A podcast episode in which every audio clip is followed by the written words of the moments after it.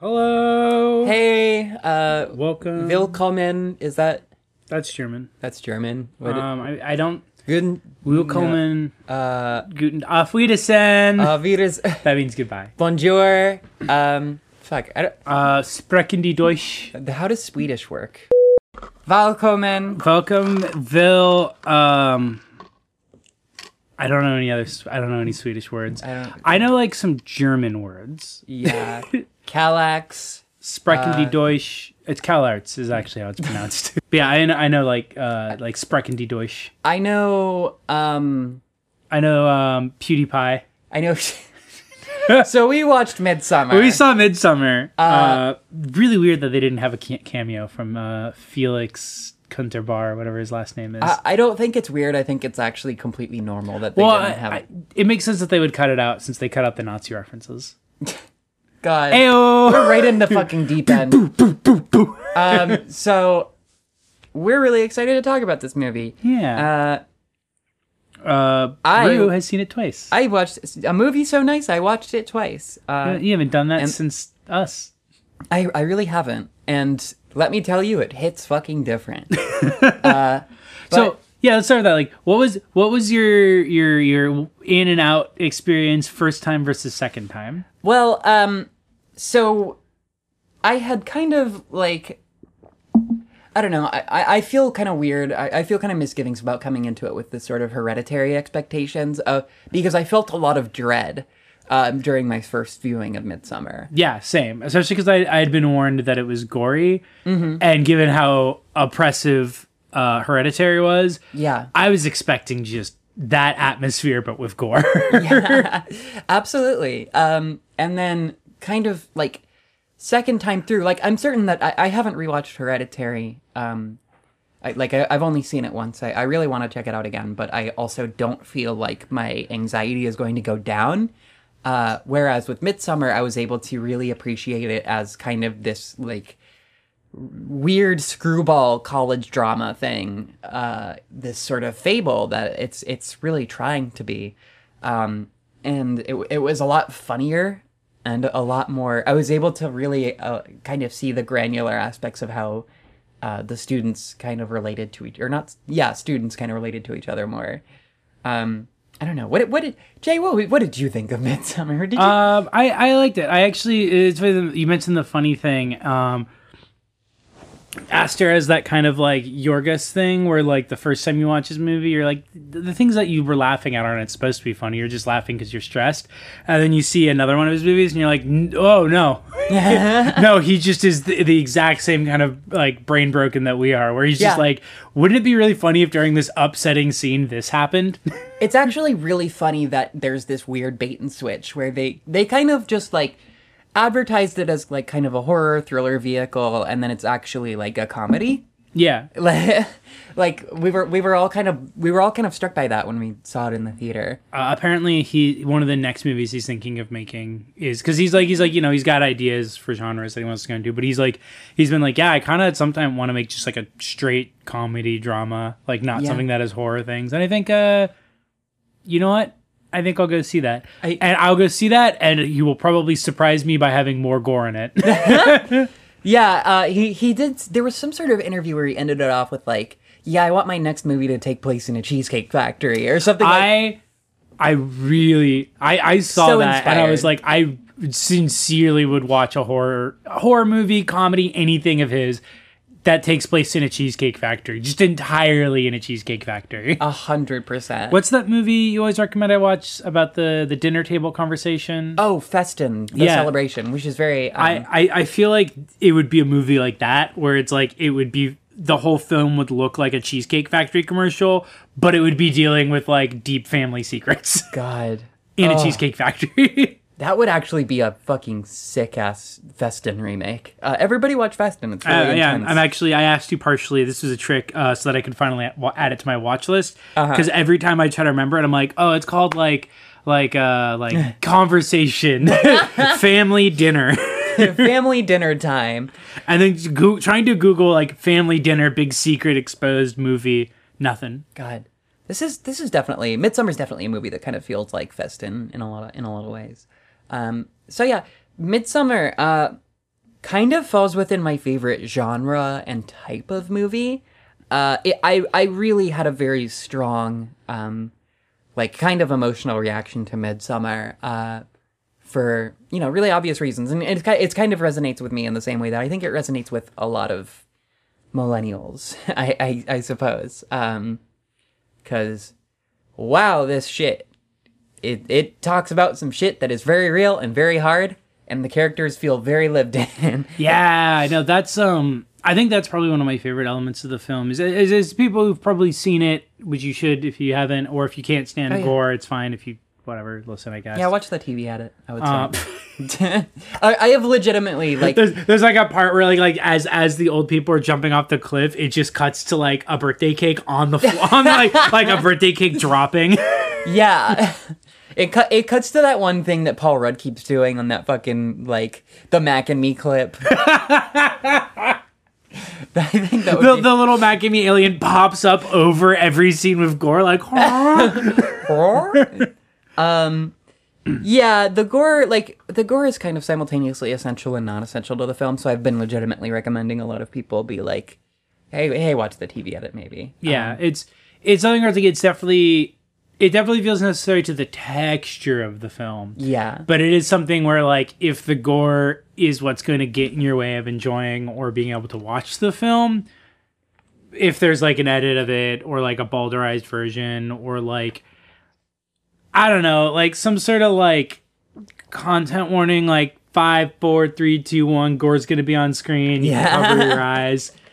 Yeah Um, I mean, like the the first bit of gore in the film is very, very telecasted. Like you, you see it coming. yeah Um, but then there's a lot of times where it's just like, here's a shot of like, oh, it's just gonna cut to them burning the bodies with smashed in skulls, or like Yeah. he runs into his shed and here's a person whose lungs have been pulled out the back of their body Yeah. and they're slowly suffocating to death. yeah there's certainly the presence of um kind of ari aster's like sadisticness and sort of uh there, there's there's a lot of that sort of thing of of these kind of elements coexisting and kind of lane switching like at the drop of a hat which a, a kind of being like a jump scare in and of itself but it's also really not scary It's it's it's the same sort of thing you did with Hereditary, where it's like things that aren't jump scares, but like give you the same feeling without the annoyance. yeah The the classic I always go to is um my favorite non jump scare jump scare in Hereditary is still like when um the son wakes up and like as the scene is like as he's just staring out the window and so you the audience are like staring at the window as well uh, out the door as well expecting something to appear your and a scene doesn't progress your eyes start to drift and then you realize that Toni Collette is crouched in the corner of the ceiling yeah and that's what scares the shit out of you because you realize that she's been there the entire time, but your eyes immediately went to the doorway. Oh such such incredible Lit- filmmaking. literally, uh, when you see it, you shit bricks. Um, yeah, and uh, Mi- Midsommar, it kind of the the thing about Midsommar that I was really struck by stylistically is that it's very it's a very bodily movie. Um, not only in just kind of the they put forward a lot of these this breathy sort of like that kind of stuff. oh yeah, yeah, yeah. like that's a motif throughout the movie where like the this sort of uh, Swedish cult is kind of doing that. Um, but like breath like the sound of breath like becomes claustrophobically loud like at a lot of different points in the movie. Kind of in the same way that like hereditary has a lot of scenes where there's like a low droning bass tone to just kind of make you anxious.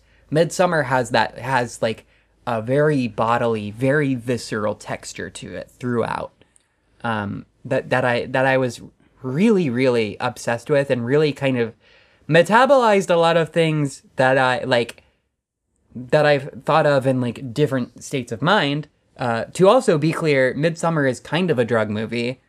yeah, no, they are on acid for probably a good forty percent of the film. Not really. It's more like mushrooms and just like natural sort of holistic. yeah, it's it's it's the visuals were definitely very acid. uh I admittedly I've never tried shrooms, or rather, think- sorry, that's a lie. I've never experienced shrooms. Oh, okay. So I don't know if the visuals were quite that, but the visuals were definitely very like acid. Um, that, that that was actually one of my favorite like weird little visual tricks they do is in the in the like last quarter of the film when they're on acid or on whatever the hallucinogen is. just the small bits of visual distortion that go on. Yeah. And like the way they'll intensify as the characters get more stressed out, but when they're just like calm and like, oh, we're having a dinner, I guess. It's just like trees in the background. Trees in the background kind of growing and shrinking, the flowers Yeah. on her hat kind of like dilating randomly. Yeah, that felt really accurate. No, that was that was like such an incredible like dedication because it's something they absolutely did not need to do but it's like it it it, it works well too because d- depending on how the acid is distorting things you can tell whose perspective you're seeing that scene that shot from mm-hmm. like whenever it's christian is center frame it's a lot more like aggressively like for Yeah. like increasing on him and then whenever it's uh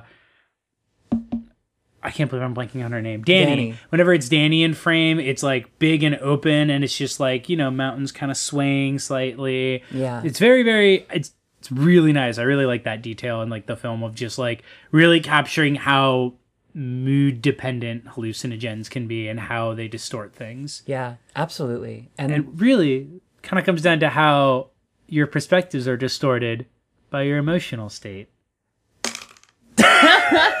Clunk. clunk.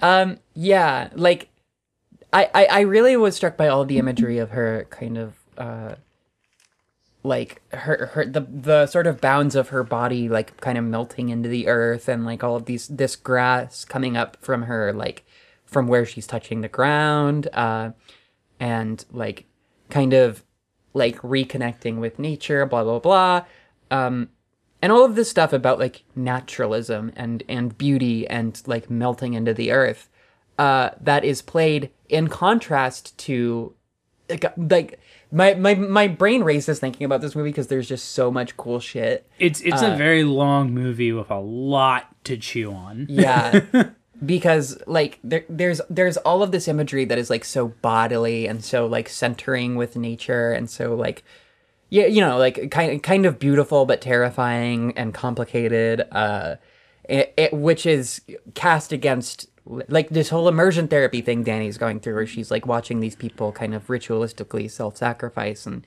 commit suicide uh cast against like her parents dying, which is like the her parents, to be clear, being mur- in, being killed in a murder suicide that her sister, yeah her, I think they say she has like severe bipolar disorder, yeah something like that. like something like like it, the implication is that it's like it's it's a bipolar disorder bad enough that it causes psychosis. Seems to be the implication in the film. Yeah, which it every every part about that uh like about really the beginning of the movie is just truly horrifying uh really like troubling uh really emotionally um just like emotionally dis- destroys you uh and at the same time it's like I don't know. It's this really it's this really complicated thing where like that's that's a really ugly and horrible and hard to look at thing that happens to her.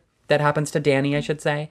Um and like by sheer comparison everything else that happens in the movie is not really Not as bad. not as bad. Yeah, all, like her her boyfriend and his shitty friends get killed.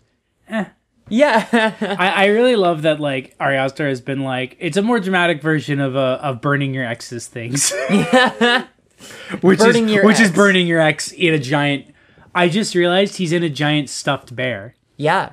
As if like like this kind of bullshit stuffed carnival bear that a boyfriend gets you that is burned as a cliche in movies. Well, I yeah. just made that connection. I mean, there's a there's a whole shitload of stuff about like the bear imagery and like bear bears like in folklore and what like everything they represent and like there's uh there there's a there's a bunch of like there's like a painting literally in Danny's room. of the bear on fire. Yeah, uh, there's like well there's one of the bear on fire and then one of, there's one of like a girl with a flower crown kissing a bear. Uh like uh it's it's so replete with like that shit throughout the movie. Uh There's there's the one interview Aster gives where he's like, "Yeah, the murals tell you everything that happens in the film, and we wanted to do that because we decided early on that it's like it's a full horror film. You know what happens." Yeah, yeah, yeah. And he's like, he's like, he's like, and I wanted to play with that the fact that like these guys are studying this, so they know what's gonna happen, but they just think that they're gonna be above it. Yeah. That, like they're not gonna be subject to these rituals that they are studying and clearly see are about to happen, literally painted on the walls in front of them.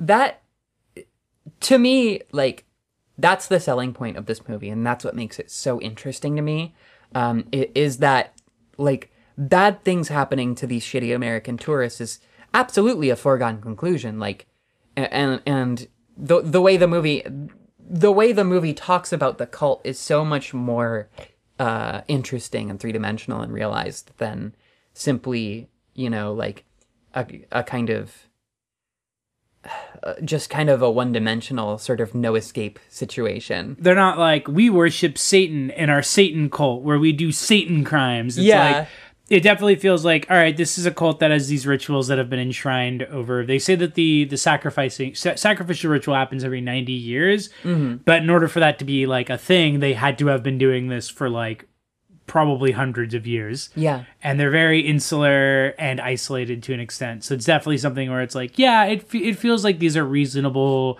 you know, devi uh, reasonable like treads to be worn into the cult over time.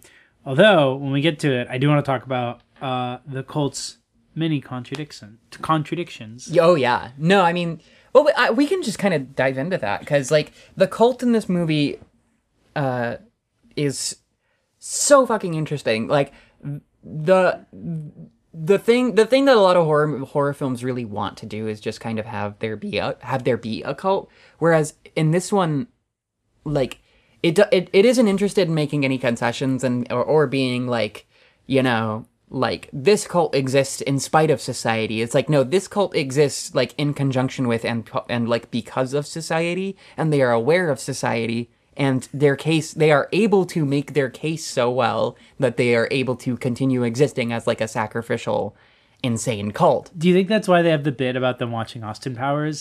absolutely. Like like I that scene still makes me lose it because like as I was talking about it, I was like that means that they have power.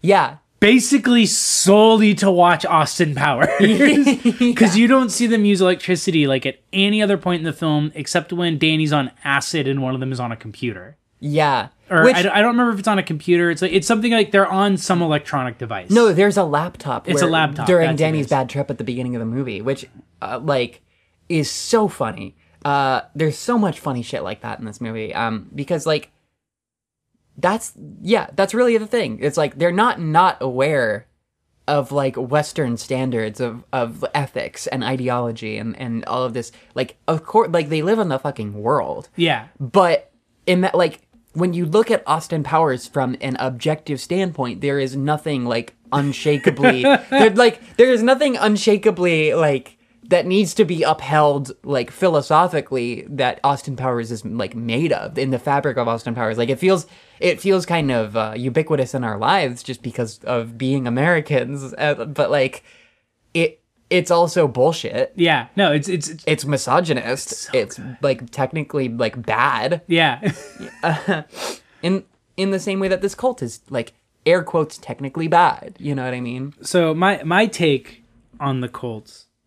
Put my hand down, and we'll, we'll see how much this is held up by the uh, the forthcoming three to four hour long cut that Ari Aster is Which apparently going to re-release. desperate to watch. if it, if they if it gets a release here, we're gonna go see it. I think the cult is a metaphor for the rise of fascism, and not in a like I'm making everything political, but actually it was like this was something I was sort of prompted to see before going in because I was reading this thing or someone was like, "Hey, um." People who are gonna go see this movie, particularly white people, and not in a like white people be like way, but in a like because it's gonna be really bad if you do this way yeah. um, they're like a lot of the runes in the film are real Nordic runes, which have very white supremacist connotations now. Like the people who made this movie definitely researched it and like definitely chose those ones for very specific reasons. Uh, and apparently, because the original script had a lot more like random lines that kind of like introduced that element more into the film. There's like a joke about um about when he's asking about the rune language. Like one of them has a book about like Nazi runes oh wow. and like that's kind of like the connection he makes he's like oh these are the same runes but he doesn't make the connection that like the nazi runes well, there's also this kind of like forced eugenics thing that happens in the theatrical cut of yeah the the sort of like disabled child. and and Aster said that like that character Ruben, as he put as is the character's name, it's somewhat drawn on like the the rise of Oh, far yes. right extremism. Yeah, his name is Ruben. Okay, yeah, uh, in is specifically in Sweden. Um, you know the way in which like the kind of like closed borders narrative that they're pushing necessitates inbreeding is essentially the idea. Um, and that was so that was something I knew about going in, and it like made me kind of notice a lot of the contradictions of the cult and the way in which a lot of their message and what they offered to Danny is essentially like, hey, society is wild and crazy and you can't control it. But what if you could control the whole community and you didn't have to feel pain because we decide when the pain happens? Um, and so how the way in which like the, the the narrative that they sell to Danny instead of the fairy tale thing that she finds, you know, on one level is she finds community, she finds real support, she finds real love and care, but what she has to accept on that is a cult that has very, very heavy fascist implications and a lot of contradicting claims. Um, and with Ruben, the one I noticed specifically is the of the scene where Christian is asking about the about uh, inbreeding, and they're like, "Oh no, we have to bring in new blood occasionally for that reason. We we observe the incest taboo." Is the line. Yeah. And then the scene, like, I think immediately after or very shortly after is when Josh is in the temple and he's asking questions and the, and Ruben comes up and they say, "Oh no, Ruben is intentionally is intentional because he's like, how do you, you know, what do you do if like another child with disabilities is born? Like, what do you do if, um, if like the if Ruben dies and you know, do you just wait for another child with the same deformities to be born? And they go, "Oh no, we intentionally breed them that way. They're they he is from a bloodline that is specifically selected to be inbred." yeah. which means that they don't actually air quotes observe the incest taboo. Yeah. What they actually mean is that we observe the fact that there's only one bloodline that's allowed to do this. Yeah, which which really falls in line. There there's so much like thematically about like weird communication in this movie where like the cult is consistently telling like 80% of the truth. Yeah. And and the 20% is like that they're missing is like the big always the biggest part. Yeah. Uh where like there's also this other scene where um these uh sort of non-white British uh like tourists who uh Pele's brother Ingmar has brought um he he kind of is just like yeah me and uh me and this girl that i brought were dating and then all of a sudden she met this other guy and now they're uh now they're engaged They, they met shortly after we broke up. It's really funny. Yeah. yeah yeah and and then like she's immediately like we were not dating we hung out one time i didn't know it was a date I didn't know it was a date. And he's like, yeah, but, but, like, but anyway, we stayed friends after. and she's like, we were always friends, just friends. um and then and Which then- I also love because it introduces such a like in similar contradiction the way in which like these sacrifices these giving are supposed to be framed as beautiful and stuff, but in that scene it's very obvious that this is like petty revenge yeah that he's bringing them to the cult to be killed because he uh-huh. got cucked. Yeah. And then interestingly, he's actually one of the p- people who like gives himself up like at the end of the movie. So quite literally doing a murder suicide for for things that are even less for things that are even more petty than like mental illness. It, it like it's Yeah. literally it's literally technically and literally like a, a a worse crime than what Danny's sister committed. in in the um in the in that ending scene too like another thing about it is like you know they frame it as like beautiful like ah you're giving yourself as a sacrifice and he has the thing where he gives them like he's like this tree sap will help you um will like Yeah. help ease the pain and stuff and then we see immediately that that character is in horrifying pain Yeah. and the thing i love about the way that scene is constructed is that it's um what's the what's the friend's name Um igmar Ingmar? ingmar Yeah. uh, so it's Ingmar looking at the other guy. Yeah. The other guy catches on fire and starts screaming in agony. And it cuts back to Ingmar. And Ingmar just has this look on his face of, oh, fuck. Yeah. And it's like, to me, it's, it's, it refl- it's a sort of like compliment to Danny being new to the cult. And she's fully embracing it and smiling. Yeah. But then you have Ingmar, who's been in the cult his whole life, who essentially helped bring Danny into it by telling her all these things, realizing, oh, the cult lied to me. Yeah. This is gonna hurt. this is gonna hurt a lot. yeah. it's it's just kind of this inevitability that's like being played with and and it's just so it's so interesting and it works on every level that like every character in this movie has like an arc I sorry, I just I just also made the connection in my brain. This God, this movie so layered and so good. is that when he's talking to her about grief and how he also lost his parents, he's like, "But I didn't feel the same pain you're feeling because I had the community there." And so that scene of him realizing, So "Oh, they're Pele. lying," Pele, yeah, he's like that scene of him realizing, "Oh, they're lying. It is gonna hurt." Is also the same thing with Danny is being sold this myth of, oh, it's never gonna hurt to have a breakup again right it's never going to hurt to have your heart broken. It's never going to hurt to lose people. They're lying. It is going to yeah. hurt. yeah, like because as long as you're being sort of held by this community, you will, you, you know, like you will be fine. There's the, there's so much like kind of false hope being offered, uh, and O- Aster, in, a, in an interview, said that the film is about her getting out of an unhealthy codependent relationship and getting into a much healthier codependent relationship, but with a mur- murderous cult. yeah, yeah. So um, there's also got to to kind of put a cap on the sort of uh, fascism discussion, I suppose, or not even put a cap on it, but just like uh, there there's a uh there was an interaction that I like noticed the second time I watched the movie where Josh is well uh the kind of patriarch of the cult uh meets the uh college students for the first time. And he's like oh yeah no you like my frock? It's very girly. Well we we blah blah blah. We respect the hermaphroditic uh, aspects of nature blah blah blah. And he's kind of yakking about like his own philosophy. And then Josh is like oh yeah that's just like uh, this other random society in this other random corner of the world. And the guy just stares at him for a sec, which is really funny because it's simultaneously like, oh, it's kind of doing the fable thing of like Josh is really only able to see his own, like his own personal character arc, and like this patriarch character is is also just like I don't really give a shit about what you're talking about because that is outside of the borders of my weird little society. So sure, whatever, guy. yeah. Uh, Just that dynamic uh, with like every character uh, in throughout the movie is so fucking cool, and like interesting. Um, just to just to kind of also like talk about Josh, I was really I, I really loved Josh as a character. I feel like the sort of weird fascist stuff is like kind of present in the movie, but I also would want to watch like a longer cut.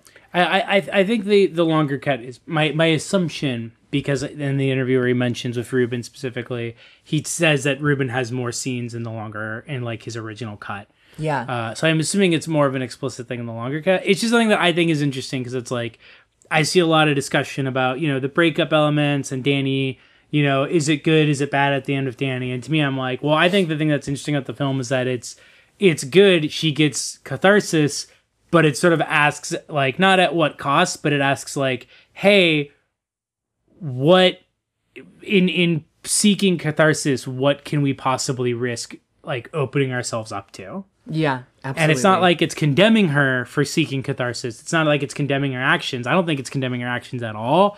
But I think it is sort of like there's a slight like, but you know, the festivities aren't even over. yeah. She doesn't know what's coming in the next four days. You don't know what's coming in the next four days. It could end up being that this was like not worth it. That's very true, actually, because I I hadn't thought about that aspect where like it's not necessarily like the end of the festival; it's just the end of the movie. You know what I mean? And then it's like the beginning of the rest of Danny's insane cult life. Well, uh, I, and this is something I didn't notice until someone else pointed out. At the beginning, they say there's like eight, uh, eight days of the festival, and the the end of the film happens on day four. Wow. So there's like four more days that we don't even see, and that Danny doesn't even know is coming. yeah, Because Danny's like, especially because Danny's like lost any sense of time because of the the lack of sun. Yeah, or the, sorry, the lack of sunfall. yeah, yeah, definitely. Um, so yeah, just thinking about Danny. Uh, this movie. This movie kind of does something that is like my favorite thing for movies to do, where it does not blame uh, really any character, or rather, it does not feel like it's blaming or placing blame upon any of the characters, particularly for uh, their actions, and and in that way, it functions like really successfully as a movie about a cult, uh, and like it it kind of does the same thing that I like that my favorite movie ever, Lady Vengeance, does, uh, where it's like, what the fuck else was she gonna do? Yeah. Like you you really aren't gonna just join up and join a cult when your like boyfriend is like unable to communicate with you. Like throughout that movie, Christian is so like has so obviously like such major problems with like communication and honesty and like reading the room and I, I really love the scene right before, really right before they leave, where she notices that he's planning to go in like three weeks mm-hmm. and that he hasn't mentioned it. And it's so obviously this tense moment of like, she starts immediately apologizing and trying to like close the box because Yeah. she realizes that what's going on is that he's planning on breaking up with her. yeah. And rather than him taking the fucking plunge and doing it, mm-hmm. it cuts to him being like, So Danny's coming, but she's not coming. Yeah. But I told her she's coming, and I told her that you all want her to come. Yeah. Absolutely. Just the And most then immediately cuts to her on the plane trip coming. Yeah. Literally had his moment to take his shot. It's been long enough since that tragedy. It's very obvious that he's not in the relationship anymore. He could have just ended it there, didn't, then had three more weeks to take it back and admit that that's what he was, what was going on, and he still doesn't do it. It's Yeah. such a, oh, it's such brilliant character writing because it's like it's so good. it's so early on establishes his biggest problems in their relationship, which is he does not. I, I was we were talking about it earlier. I was like, I said he does not want to be responsible for hurting Danny. Not that he cares if she gets hurt or not, and I don't think mm-hmm. it's that he's like a sociopath. It's that he just doesn't want to be the one who's at fault for it. Yeah. I would say like in spite of the fact that this is majorly not necessarily a horror film, uh to me the the absolute scariest part of the movie is when um the Christian is like literally talking to his friends about breaking up with Danny and then he gets the call that's her just screaming. God, and then it cuts scene. it cuts to a shot of him walking up outside of her apartment and hearing her screaming from inside. And and like knowing what he's about to walk into. Knowing Like, what he's about to walk into, knowing what he was just saying. Yeah. like the, my the the fucking floor dropped out from under me during that shit. Like that that's the hardest part of the movie for me. And it's and it's hard to be like fuck fuck Christian like entirely um like I don't know. It's I I feel like uh, one thing I, I think is like I, I noticed a lot of people be like, oh, and then he cheats on Danny at this like emotional time, and I'm like, I mean, here's the thing. I don't think Christian would have ever cheated on Danny for the same reason he wouldn't break up with her because he's a fucking coward. Yeah, absolutely. because he's a coward and he doesn't want to hurt her. Even he doesn't want to hurt her. He it's a trolley problem situation. He doesn't want to hurt her directly, so he's gonna let her get hurt way more in a much more longer term way yeah. because he doesn't want to do a short term bit of something that will make her hate him. Yeah. Um, so consequently, I don't think he would have cheated on her. The he literally cheats on her because he is drugged and is literally just shoved into a room of a bunch of naked women and basically physically forced to fuck her. Yeah. And it's like, yeah, like you, you know, he made his choice and stuff, but it's also like that that also ties into the contradictions of the cults. Is then they're there and they're holding her and they're feeling her pain. And a lot of people point to that scene, but it's also like it's intercut with them helping him cheat on her. So they're literally creating the pain Yeah. and then selling her a solution to the pain. Yeah.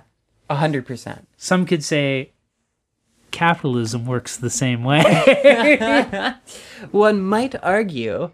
Um, that's all. I mean, that's also how fascism works, really. I mean, fascism is just capitalism Yeah.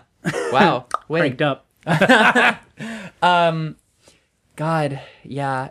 It's just such a it's so it's so deep and there's just so much shit. so much. There's so many like good layered character interactions. Also, like this is something just even as I was walking out of the film and thinking back over it, um, the fact that at the start of the film when he's giving her advice on her sister, everything he is saying applies to his and Danny's relationship. That's true. Where he's like, every time she has this freak out, you give into it and you soothe her, so you just encourage her to get worse and worse.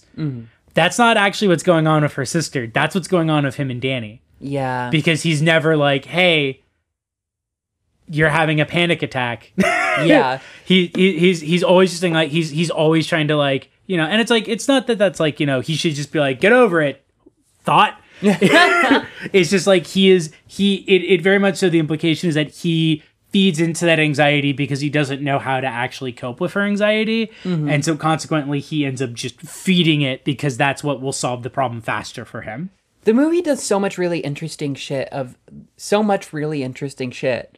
Uh which is a great sentence that I just said out of my mouth. Do- it does and then, and then you have the fact that danny's got her Uh, Well, own I was I was just making fun of my own grammar. Oh, yeah. But uh I, I, I yeah, no, I, I like how every character or, or rather the way the movie talks about communication, um, of people just kind of like being stuck inside of their own head and how the cult is kind of selling this bullshit idea of just like, oh no, we actually are all like we're all connected and we're communicating in this like really you know connected way. Blah blah blah. We fe- we feel each other's pain and there's no reason to have boundaries. Uh, There's no boundaries here. If you want to fuck, you know, the elders will just be like, hey, you want to fuck this? somebody come fuck this. Mom's going to be there. She's going to be shoving your ass in. Yeah. Um. So like, th- there's like another bit with Josh, uh, being like, "Hey, uh, because there's that scene where they're all like, kind of giving, they're all kind of giving giving Christian the advice that like is just something that they have obviously been like thinking about themselves, which is Will Poulter's character just being like, just just dump her, she's a thought. Uh, Josh being like, are you sure you like don't have personal work to be doing on yourself like I- your thesis I I loved Josh introducing a just introduce. It's very like it's all. It would almost be ham-handed if it wasn't hundred percent what Josh's character would say. yeah because because Josh's character has no tact and would just say that. Yeah. Where he just straight up says, "Are you sure that the reason you're not either working on your relationship or breaking up with her because you need the personal drama?" just straight up saying like you are doing like you love this drama, you love this this this indecisiveness because it solves your problems for you. yeah absolutely so like i don't know just all, all of all of the characters and like it, it also kind of makes pelle uh, a really interesting character to me. Um because he's he's really nice and he's really selfless and he says he like apologizes in in ways that christian specifically doesn't. And also i want to point out one of my favorite aspects of the movie which is christian forgets danny's birthday and pelle has to remind him that it's danny's birthday and gives him a cake to give to danny which is so fucking funny That's so it's so good. I also love that he then can't light it. Yeah. and it goes on for like it's not like oh I can't. It's not like it's a happy birthday oh I can't light it. It's like a solid minute of him just doing this, trying to light the cake. It's such a good bit. it's so so while while like funny. a cult is singing behind them and it's really loud, so it's like kind of covering up what he's saying. Yeah. Um and it's just so it's it's it's so apt and it's so good uh, and and it's so deeply uh like the whole messaging of the movie being like hey like your your your standard of communication is not really the problem or like it kind of is. It's just kind of like this this isn't going to solve your problems. Like maybe being more more cognizant and more being able to like put your foot down and like being able to actually fucking talk to each other would help uh but also you don't have to kind of rubber band to the opposite direction of having absolutely no boundaries of any kind. Uh, like i don't know. There's so much. Yeah, no, it's it's. I think I think I think it's like what you're saying is is like really kind of at the heart of it is that like the cult having no boundaries is appealing to Danny in a relationship where there's extreme like they are both extremely guarded and have huge walls above each other, yeah. But the the the no boundaries of the cult isn't healthy either. yeah It's just more appealing because it's what she doesn't have. Yeah, absolutely. Like there there's so much that happens where people just kind of steamroll over each other's like wishes and wants. Uh and and like Pelle totally like he does it with a smile on his face and he's very kind, but he steamrolls over everything that Danny could have possibly wanted out of this weekend. Like Danny probably, you know, wanted something that was like healing and then also he but but like he kind of obviously doesn't really care about her. Uh and and like maybe it, it feels better because it's a it's a it's some it's a way of not caring about her that feels more kind of easy for her to understand as opposed to the whole thing with Christian just being like hey you're supposed to love me what the fuck is going on like we're, we're supposed to we're supposed to love each other blah blah blah She she loves she she is drawn in by Pelle because he offers her a role. yeah He offers her a place in a relationship, which is not what she feels with Christian. yeah But she isn't quite at the point yet of realizing that like what she that like him offering her a place in a relationship isn't the same as her having a place she wants. And she feels like it is because she's the Mayweather she becomes the Mayweather queen. She gets to have all of this stuff that's all around the her and it's so Mayweather great. um fuck off. Um but you know is she really being is she really getting to do that? Or is Yeah. it just this is how we get her to join our cult? Yeah, absolutely. I, I want to talk a little bit about um like some of the some of the other character motivation because like that that also kind of comes up with like Christian as well because as, mu- as much as Christian is like going through a thousand different things at the same time. Christian is also uh, during the second my second viewing of the movie. I was in the theater writing notes, by the way. So I'm Oh, looking okay. at my own That's, I was wondering what you were pulling out. So yeah, I have a problem. No, Uh, it's I, I did the same thing when I went and saw Us. Yeah. uh, so there's this classical horror movie thing that's happening where Danny throughout the whole movie, or like kind of more and more throughout the movie, which makes the power the power struggle between Christian and Danny way more interesting. Uh, but Danny is kind of the whistleblower and being like, "Hey, um." This is maybe kind of weird. Uh, have you seen Connie? Yeah. uh, her boyfriend just kind of left her here. Uh, this is this is all really strange, and Christian's just like, wow. But no, nothing's weird here. Uh, this is fine because he, because it's all about staying a to to work on his thesis that he decided is about this place, uh, to fuck with Josh. As, as like a petty thing. I, lo- B, I love that.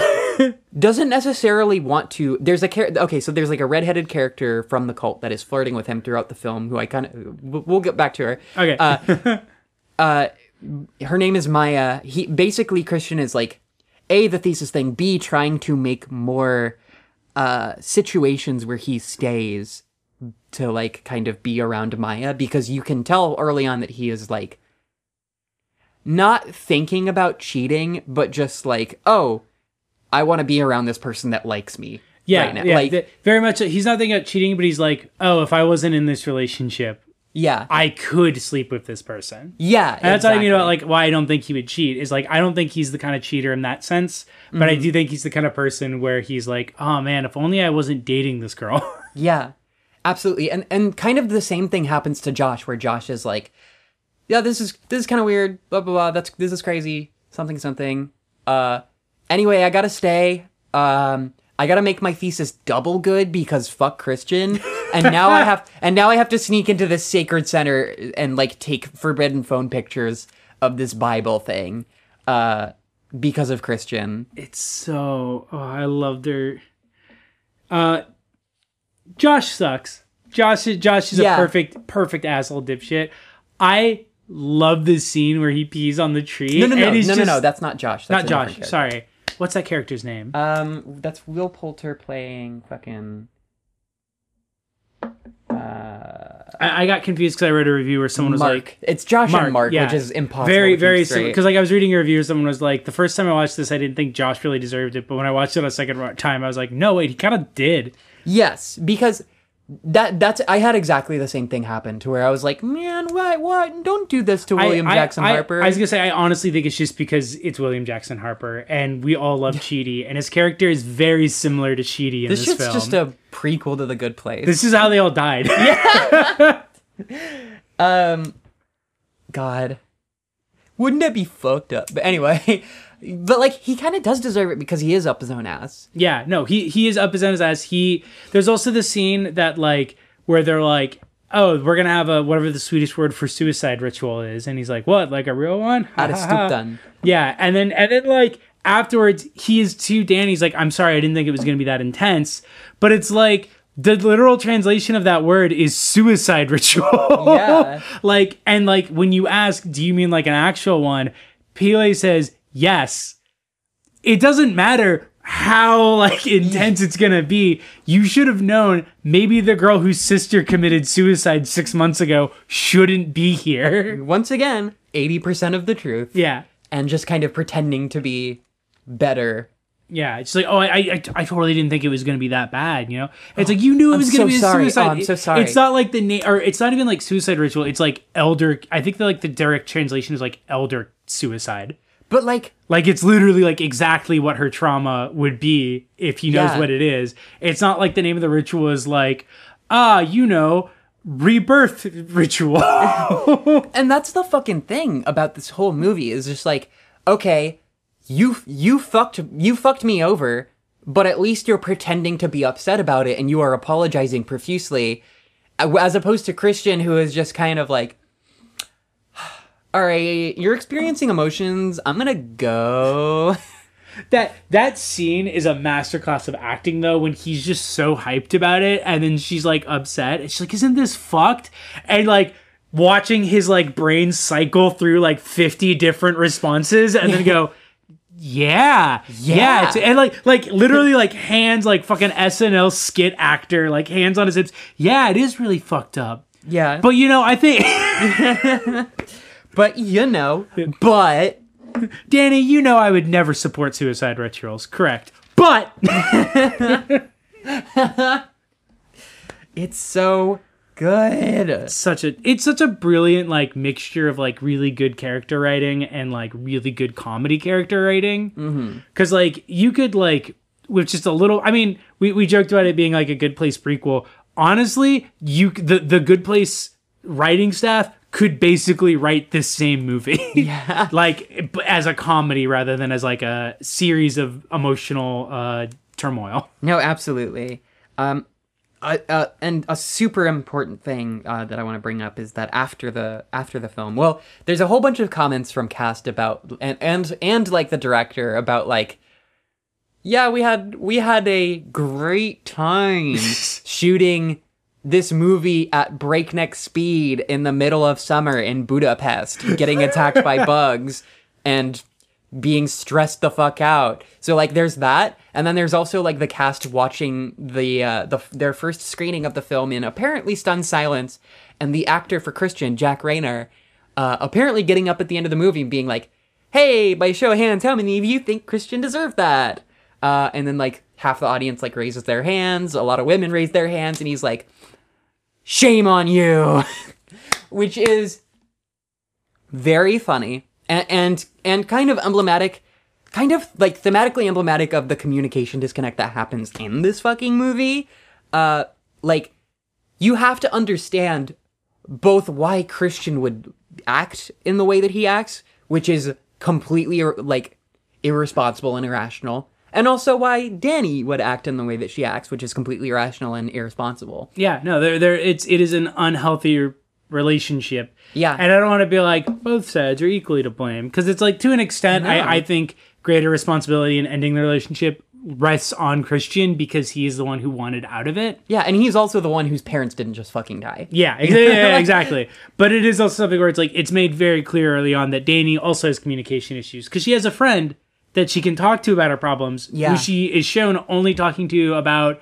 Oh, am I talking to my problems to my boyfriend too much? yeah oh, I'm worried about scaring him away. And it becomes the same thing where it's like she doesn't bring up that anxiety to him because if she did, even like while they were clo- like I even if they did at that point, like there's a possibility that could have air quotes saved the relationship. Mm-hmm. Like him being like, actually, yeah, I kind of have been wanting out of this relationship because I feel like a lot of emotional burden is put on me.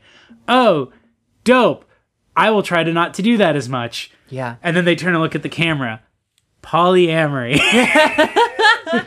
um, God. Do you remember the line where uh Will Poulter's character Mark is literally just like, God, it's it's literally abuse. Yeah, that line got such a like got so many like not like not like the whole audience laughed, but so many different pieces in the audience just went ah. that like- sort of that sort of barking laugh. yeah it's such a jump scare line it's it's so funny and it's it's so like yeah this is the fucking yarn that people spin to themselves about this kind of It, it really is like yeah, this really is breakups in 2019 where it's like it's literally abuse that I won't break up with you because I don't like dating you. yeah. which is like man he it's it's so fucked up that he is not wrong but he is like right for the absolute wrongest of reasons and because it came out of his mouth there is no way anyone is ever going to fucking listen yeah, no. which is great and also I, I also wrote down the line also also Danny, welcome to the House of Psychotic Women. yeah Which, by the way, I'm doing my due diligence. I found out that uh, local libraries here, the Seattle Public Library, you can submit books to be purchased. Um, wow. And a bunch of titles I've been recommending have been getting bought, including House of Psychotic Women. So, yeah. if you live in Seattle and wanted to rent that book from the library, um, once it's done processing, you can. You're welcome. you have Jae to thank Yeah, bitch. that's literally my. That's literally me. I did that. and you can too america um Seriously, folks, support your local libraries. Check them out. There's a lot of cool services and hey features. real shit I, I i love the library um Uh, unironically, I love the library. the library is maybe the only thing that i love in this fucking it's life it's so weird that like th- there are so many things where like you know because I because of the way I'm socialized I would like I round down how much I like things and whether or not they're good. Yeah. Library, no, hundred percent. I'm all in. Libraries are fucking cool. they're great they're so relaxing uh they're so nice There's, and, the people who work there are always really nice. and It's- books are cool It's like a community public resource. It, it specifically is basically tailored to the lower class. Fuck. Libraries are good. fuck anyone who doesn't like libraries, and fuck Amazon. fuck amazon fuck you um Sorry, the line you're. no that's fine uh yeah just i thought i thought that the the line uh of danny being like oh i had a bad trip and ran into the forest and and uh fell asleep uh is it tomorrow now and christian being like from yesterday's perspective That line, that line Oh. is so funny. Okay. Because then, then the answer to his question is yes. yeah Like he's just being an asshole for no reason. like it's so funny it's so oh there's so much good stuff in this fucking movie there's so much there's so many moments of danny just having to be like well fuck me i guess I think the like one of the saddest things in this film is the few moments where you see them interacting as if they love each other. yeah Uh, the scene that is just like is just like just like actual heartbreaking for me was like the scene where they're watching the people pick the flowers. Uh, and Mark just Mark just goes like, "Those girls know they're picking those flowers wrong." and then Dan, you, but then as it's pulling out and it's seeing it, you see and hear Danny sits down with Christian and she goes, "Here, I got you these," and he's like, "Oh, thank you." He's like, "Did you pick them backwards too?" She's like, "Uh huh." But it's like such a cute interaction because it's that exact Yeah. kind of just like playful teasing that they're doing to each other. You know, it's like, "Oh, I got you these flowers because I did this silly little ritual," and it's it's such a cute moment, and it's like. it's, It's- it's it's really sad seeing it because you're like, oh, there was definitely like before this movie started, this was probably like not before, but like in the first they're together four years. In the first two years, the relationship was probably really good, yeah. And then you know Danny started dealing with her family and didn't know how to cope with it, and Christian didn't know how to cope with her not coping with it. yeah. I, I think the theatrical release is really good but i think um the kind of extended cut that we're being teased uh has supposedly more of christian being like a good boyfriend in it. And i think that's what's missing. No, I, I, I really, I really think it, that really shows. Because like, and that also shows like you know why Danny is in the relationship. yeah Like I, I think it's really important to establish that both of them get good things out of it, and that that's ultimately what makes the like the the breakup so traumatic for Danny. Yeah. Is that there is a point to which the relationship was good, but it's past that point, and neither of them want to admit that that is no longer the case. Mm-hmm. absolutely yeah so Ari Aster, you smart son of a bitch, I, I you I'm clever Betty. this is th- yeah this absolutely sealed it for me he's probably one of my favorite uh, modern directors um, i went i did go and watch uh, all of his short films including Can you give me a ranking of the? uh, yes uh, his absolute best short film is called tdf really works um, it's about the dick fart. uh, it, it's liter quite literally a, a uh, advertisement that he made in like I don't know college or something uh, for basically like a a a, a like baster that you put in your dick to to like put air into your dick so that your dick farts instead of your ass.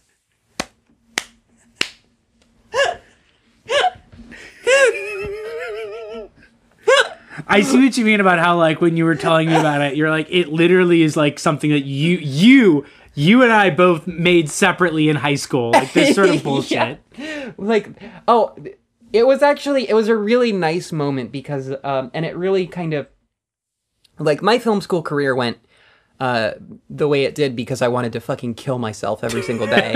um and I just did not want to meet new people and I just wanted to fucking die. Uh and I think Ari Aster probably had a similar experience, but he had friends. Yeah, he had friends. Uh, which means He that- probably he probably went to school with his high school friends. yeah, exactly. Which, which means um or he or he went to AFI and not state college. Uh And he met other depressed film students who wanted to kill themselves. Yeah, and also, but who wanted to kill themselves, but also wanted to make movies more than kill themselves, which you know is hard to find at state college. Uh, um, but like, there's TDF really works, but yeah, which absolutely is like a goofy fucking ad that I would have made for class, like that kind of thing. Um, and then there's the strange thing about the Johnsons, uh, which is really just him being like, hmm, can I tastefully make uh, the most untasteful content uh, I could possibly think of? And uh, my my reaction is probably back to the drawing board, um, cause, cause no. One but I, I will say as an aside, one of the f- many few big like heavier criticisms I will levy against him is that he has trouble sometimes thinking about the way things look. oh, a hundred percent. So there's the thing about the Johnsons movie is that he that was one of his first controversial things because he casts an all black cast and he was like, well, I just cast like you know like it was one of the actors was cast first and he's like, well, then it's got to be a black family. Um, reasonable, but so for you don't know, the film is uh, not only about incest, but it's about the son is the sexually aggressor party Yeah. towards the father. yeah, And from what I understand, the thesis of his film was essentially supposed to be like, you know, reversing the power dynamics that are often in play at these things to like kind of underline the idea that like it is insane that this is even tolerated in society. Mm-hmm. You know, like when the power dynamics are reversed, it's so much more obvious. But it's like, why isn't it as obvious when the power dynamics are as they normally are? yeah, But it's a terrible. It's a, it's it's a it's a very like not a great way to execute that idea. yeah, Uh, and but he caught flack because he cast a black family, and you know, obviously, there's kind of something really loaded in the image of a sexually aggressive black man uh, abusing his family. yeah. Um, And he kind of recreated that problem in Midsommar because I know some people were like, it's sort of weird having a Swedish all white death cult, and there's like very few non white characters, Absolutely. and they get pretty brutally murdered alongside that. which like as i as i feel we we've kind of explained a little bit like it, it's explained it's not necessarily apologized for or or kind of cohabitated with by the rest of the elements in the movie in a very uh helpful way i would say um there's there's that aspect of it uh and, and the aspect of just like these brutalized brown bodies uh that you just kind of have to witness. There's there's brutalized white bodies of course but it's like a completely different context. It's yeah, it's it's something where it's like it's it feels a little bit more because I talked to a couple people about it where it's like there's like it's it's not that it's like bad it's just that it's like there's a level at which you can kind of feel the absence of like there's no acknowledgement of the fact that like these are the uh Josh and then the two British people are the only non-white people yeah in a cult of Swedish white people. Yeah. Absolutely. And there's also kind of the the uh the double-edged or, or like the other issue um that we kind of touched on with like the eugenics and the incest thing where uh we have a disabled character who is even more pushed off to the side uh in this movie. And the movie does something great and says like and tells you in words like hey this society is pushing this off to the side And, Yeah. and this society is trying to make this crime against humanity as invisible as possible. And in the same way, the narrative is kind of doing that. And and that is maybe something to be cognizant of. And at the same time, it is still an image of a disabled person that is like being neglected. Yeah, and, it's and it's it's and it still it still has the as you put it the the magic mental the magic disabled person trope yeah, for for the for the second time for in the a second row. time in a row. Yeah, Thanks, Ari. It's it's still something where it's like I I don't think he does these things with willful intention. I don't even think he does I- them in a like unconscious bias way. No. I think he just doesn't think about it, and I- that's more of what the, that's more of the biggest criticism I'd levy against him. And my my argument is is that it's exceptionally conscious, and it, and it's also exceptionally conscious and conscious and hereditary because, like the the daughter is just used as a gambling chip chip, uh, and like her interiority is just swept to the side, and she is made as invisible as possible and shelved, and like she's too big of a problem, and like all of this shit that is like.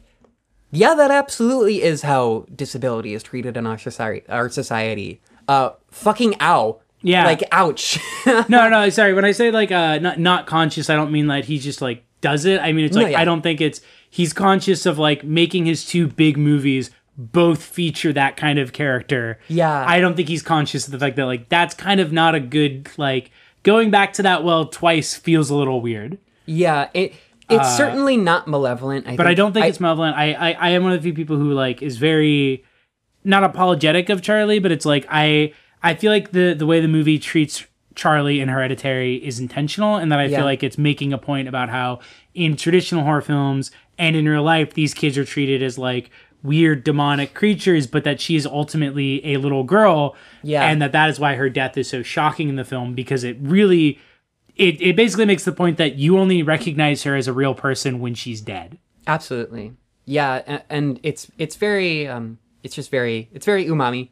It's very it's very complicated. Um and it's it's very uh I don't know.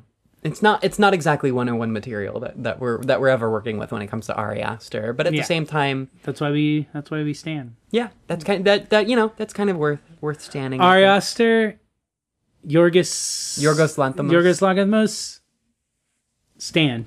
we stand. we On- stand. we on film critters stand them. Do you remember all any- the Do you remember all the parts in Midsommar where the cultists were, would like literally look directly at the camera? No. So there was a part during the Ättestupan scene where, uh, and this I think goes kind of back into the point of them being like aware of society as a whole. I'm I'm sorry that this recording is going so long. There's so much fucking shit No, to talk about. I, I think people are. I mean, one of our first very long episodes was Hereditary. I think people Yeah. are, are going to expect that this is going to be a long one.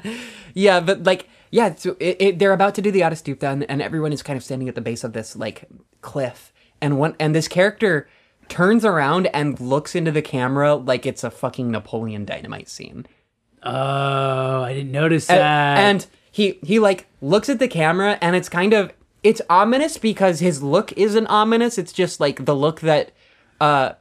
You, you know the look that someone gives you when you're at a house party and like all of a sudden you're just like a person that is standing there and they just look at you to like kind of visually collate the information that you're there and then they look back at the thing that they're already looking at. It's like that. yeah. Okay. Uh, where it's like kind of emotionless and kind of just like welcoming in that way of of it's just like it's not this person, it doesn't feel judgmental and it's kind of just like, oh, your presence there. Okay, I'm gonna shift my attention back really quick. the, the film does. I know. I, I feel like that works too. If like the way the murals are constantly presented directly to the audience. Like there's the one at the start of the film. There's the love story one that's just shown to the audience. I feel like there's a lot of things like that that are like foregrounded in a way that acknowledge the audience and make them a part of the witnessing. Yeah, a hundred percent. It's And how that probably ties into the anthropology thing. Also, another great contradiction. I just thought that's in the film uh, because I was thinking about that opening mural scene. Putting the title of your film, Midsommar, over a winter storm. Brilliant. Such a good bit. so good. Such a like subtle like joke, but also like introduction of the themes of contradiction. Yeah, there's so much there's so much of that shit and there's so much mirroring. There's that great shot. Like quite literally there's so much shit with mirrors in this fucking movie. There's that great shot of uh they're they're in the room. We're just to go through every single fucking Yeah, scene. that's fine. We Fuck can just it. fuck it. Yeah, fuck it. It's a good movie. It's There's a, lot great to talk about. Um, th- there's this scene where Christian, Josh, and Mark and Pelle are studying together in this like dorm room situation, and there's a big mirror on the wall. There's also a dab rig and a bong, so which, which is I can't believe I missed that. there is a dab rig next to Pelle on on this like weird uh, cabinet, and then under the table in another shot because you don't see it in the ensemble shot, but in like a close up, there's a bong under the coffee table. That- that's my house. That's where That's we're what- I'm looking right at now. a bong right now. There's now. a bong directly next to the microphone. that's the bong bong. ASMR. um, that's just an incredible scene all around, uh, and it's made more incredible by uh, Christian being like, "Okay, she's coming with us, but she's not coming with us. Oh, she's here right now. Shut up, shut up, shut up."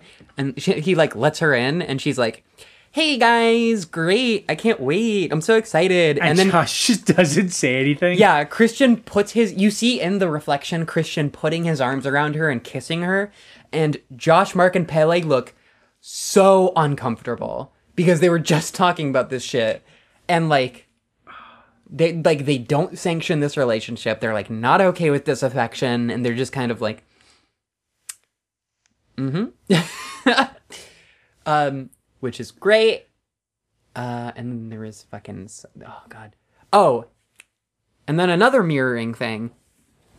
so there's kind of there's kind of this general thematic conceit of uh, Pelle being the anti-Christian by like being able to show emotion and being able to say sorry.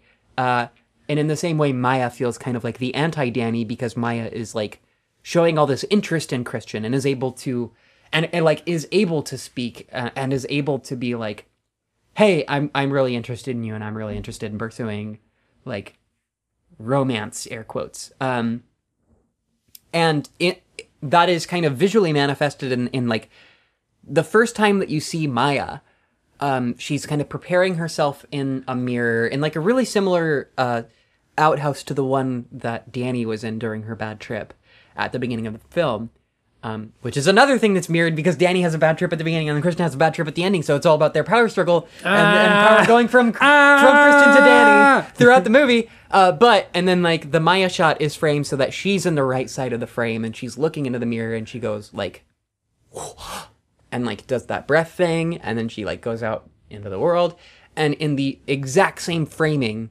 uh, Danny blows out the birthday candle later on in the film and goes like reversed. So good. Uh, oh, I love filmmaking. I'm so I'm such a loser, and it's but it's no, so it's good. I'm glad that you're uh, smarter about filmmaking technique than I am. um, yeah, we need someone like that on the show. the the the technique and just the use of like very consistently framing things in the same way, and very consistently framing things either in profile or head on, uh, as a way to to just be like, yeah, no, like we are able to kind of view these things objectively and and view them sort of like fa- head on and and and face to face because they're not really that scary.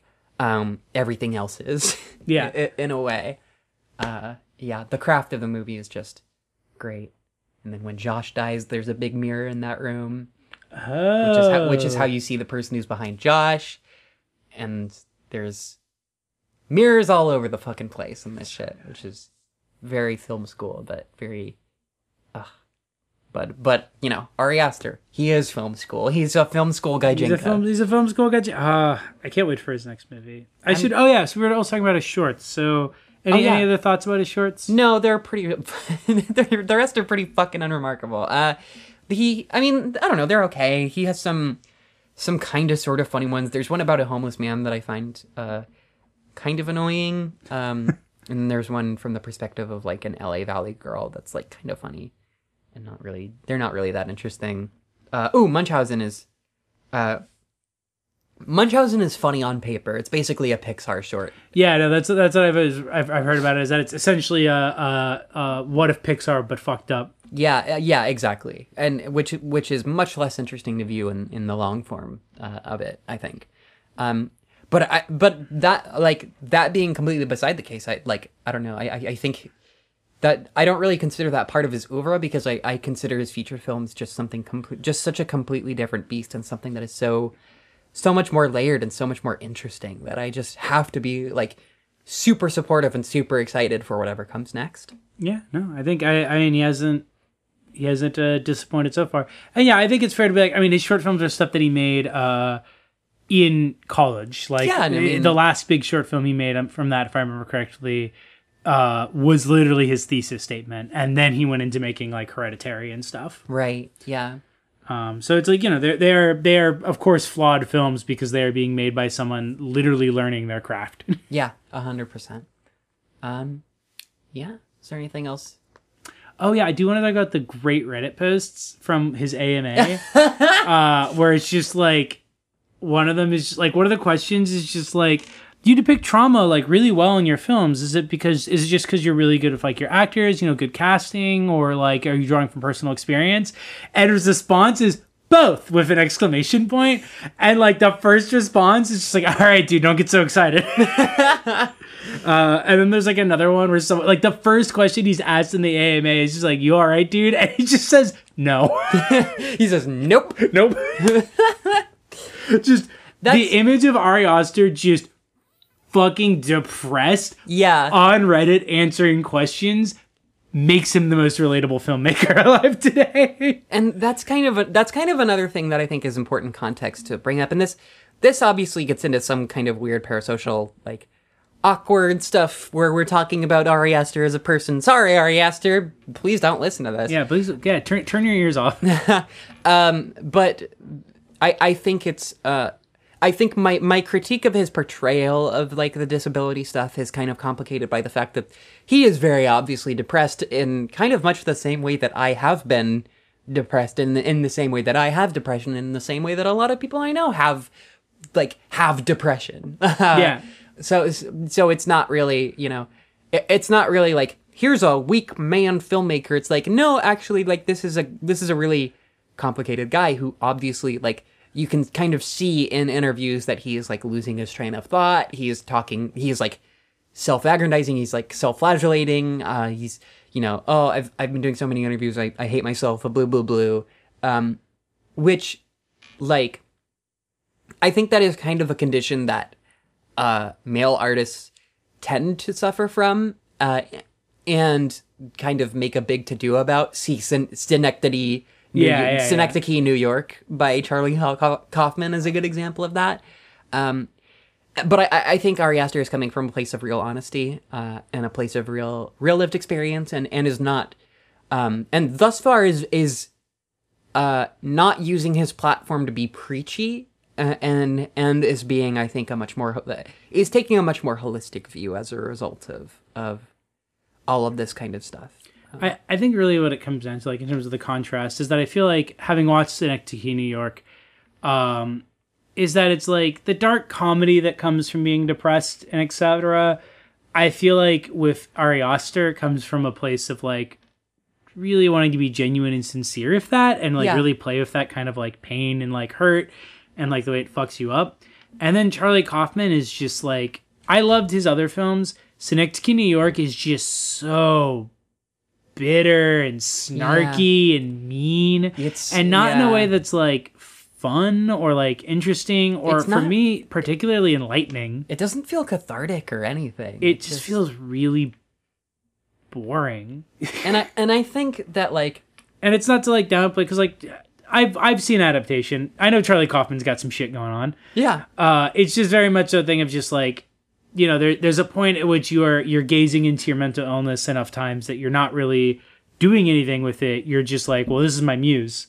yeah I, I, absolutely I, I talked about it when we were talking about it with Ari Aster before, but it's like it's you know could contrast that with like um Lars von Trier's whole thing of like, well, I don't want to get treatment because what if I stop making good art? And it's like that's not how that's not how any of that works, dude. Are you okay? that's not how that works, dude. You know that, right? You can like you you can you can look this up. That's not how it works. That's your art will be way better. Trust me. Go to Yeah, therapy. your, your, art will probably be be way better because you won't make like weird decisions because you're depressed and self-destructive. Yeah. You won't claim you're a Nazi and get banned from Palms to Floor if you're not depressed. um god yeah uh, absolutely and, and and that's the thing um because I, I think a lot of people kind of want to gaze into the abyss and, and just make art that's like make art that just says like I want to kill myself. I, I, I think it's the it's the suffering artist thing where it's like the belief is that in order to be a good artist you have to have suffering Mm-hmm. and i think it's more that if you know suffering you can make really good art from it but you don't have to like Yeah. be currently suffering and in fact being currently suffering is probably going to impede some of your process and yeah, and like you haven't killed yourself, you're continuing to live, and so maybe make art about that. you should be making art that like makes you feel good that's that should be the reason why your suffering motivates art Yeah, that's the because it's really fucking point. it's really obvious that ari aster's art is like personally cathartic to him Absolutely, and like uh, that obviously puts him in kind of a, a really vulnerable place because he's making work that is also cathartic to like millions of other people. Uh, but I, I, I don't know. I, I think it's I think it's really, um, it's it's it's a really just it's it's filmmaking that has like heart.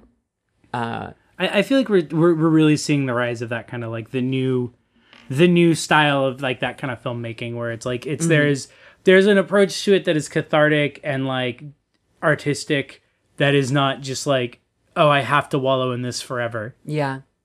Yeah, absolutely. I, I think filmmakers are also just kind of getting like a more world a more worlds uh worldwide palette.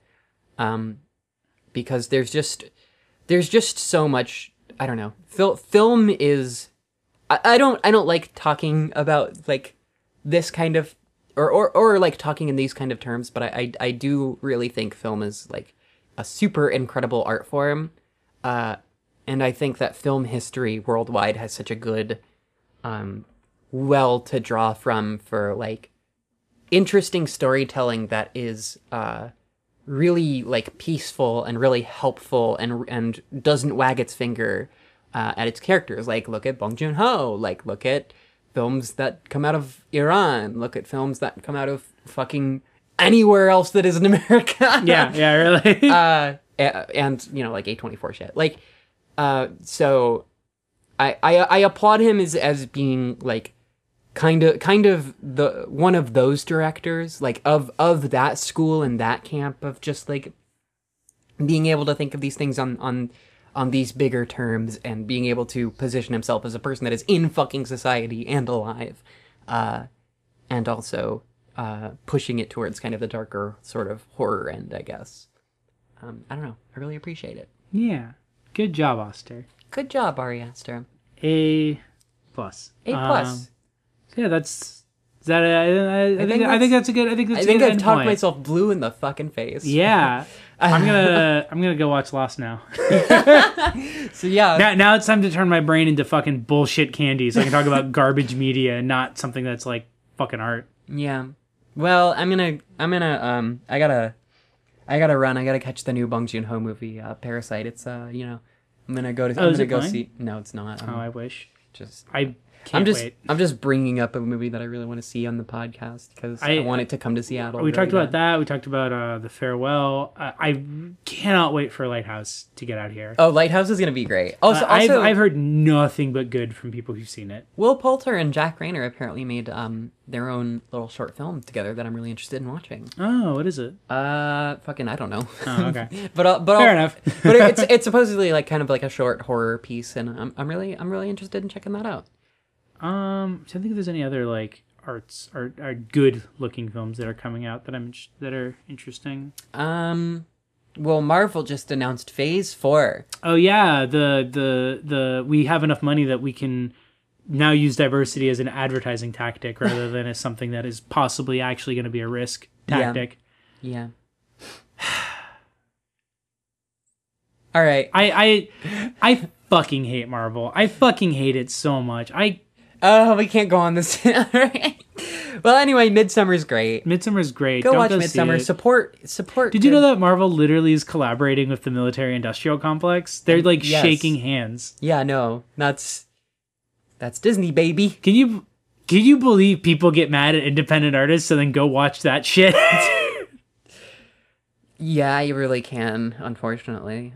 Um, so support A24. yeah, support literally anything else. Sup- support anything fucking else. Listen to animals. fucking power noise made by some dude who probably is a fucking monster rather than go see Marvel, and you'll still be causing less harm to the world. Pirate the New Blade movie. It's not gonna be good.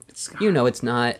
Come on. It's so weird that they're making a new Blade movie when the original Blades are still so good. Like they really Yeah. do. Like I know people say a lot like, "Why are you making it? The original's so good." But like I rewatched the Blade a while back. It still holds up. It could be re- Blade One is an incredible. You could just release movie. it now. Yeah, and it still is good. Well, we're at almost an hour thirty. All right.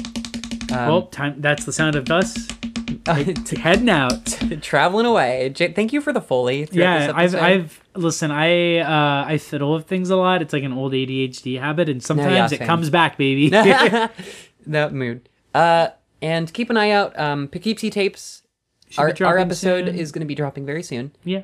uh, probably in conjunction with with this, and that's gonna be uh, that's gonna be exclusive to our Patreon. You can go there to see other exclusive fun things. We have a non-exclusive thing that came out earlier, Blair Witch Project. It's the Blair Witch Project with uh, Kate Wirtz. Kate we've got um, we've got an actual full episode yeah, eventually coming. we'll we'll fucking see. Yeah, it's it's. uh, I know we've said this a few times, but it, it is now actually recorded and therefore in the can, as they say. Yeah, But um, now comes the now editing. comes the editing part, which takes a lot more. All right, thanks for listening. Bye. Bye.